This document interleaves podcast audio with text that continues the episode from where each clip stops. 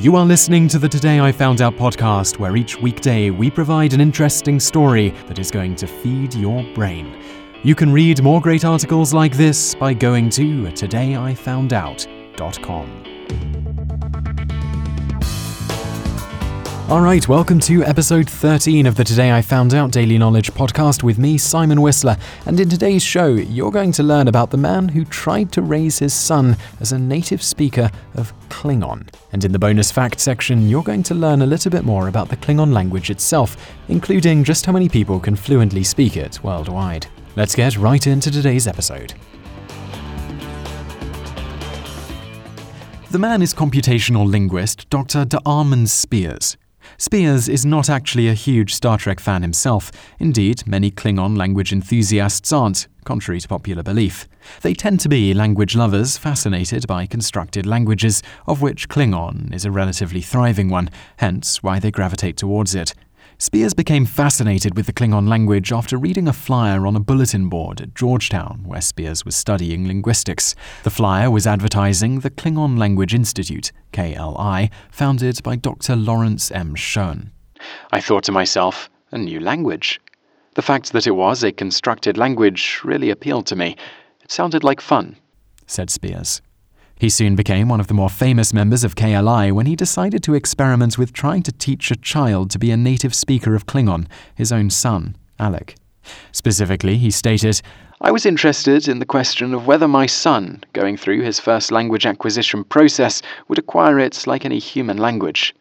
So as not to cause his Alec to have any potential learning disabilities and make sure his son could fully integrate into society without language problems, Speers's wife, who was fully behind Speers's experiment, always spoke English to the child.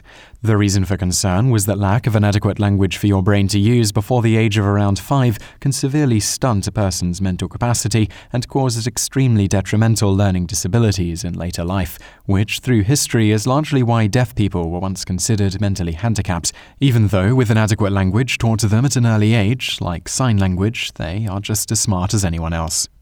In any event, unlike his wife, Speers almost exclusively spoke to Alec in Klingon. He even would sing the Klingon Imperial Anthem, May the Empire Endure, as a bedtime lullaby to Alex, which his son picked up and would also sing.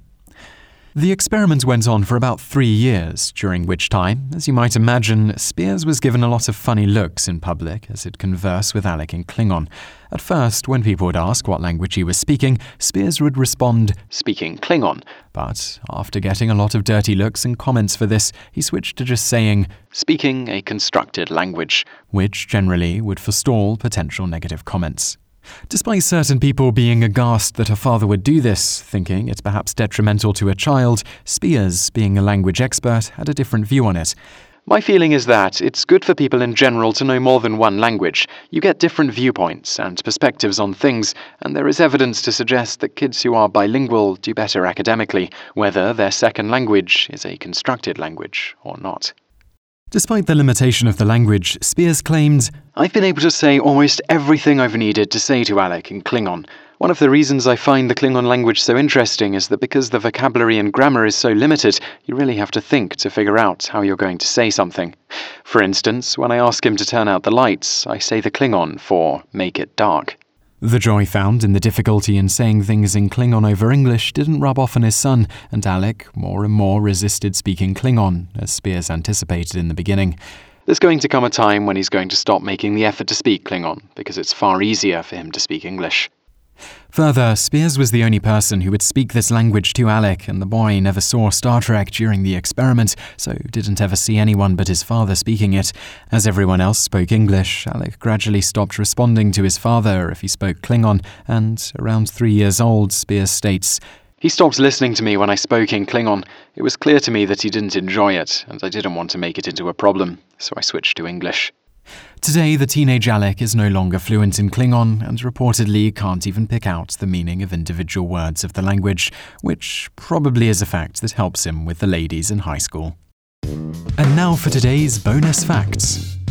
The Klingon language continues to grow despite the lack of new Star Trek shows or movies featuring it, with new words added each year, generally thought up by Marc Okrand, the person who often mistakenly is said to have first created the Klingon language. In fact, the actor who played Scotty, James Doohan, did that at a very rudimentary level, coming up with the style and the first few words.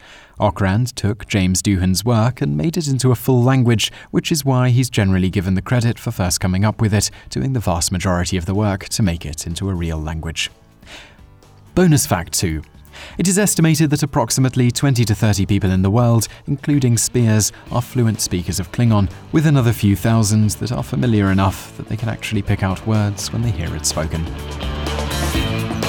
You just listened to the Today I Found Out daily podcast. This podcast is brought to you by todayifoundout.com and is produced by spokenmatter.com. To get more great content just like this, head on over to spokenmatter.com forward slash today I found out, where you'll find our brand new five hour long audiobook for just $5. And if that's not enough listening for you, Audible are the leading audiobook provider in the world with over 100,000 titles to choose from. Grab a free audiobook on us if you sign up today by going to todayifoundout.com forward slash audible. Thanks for listening.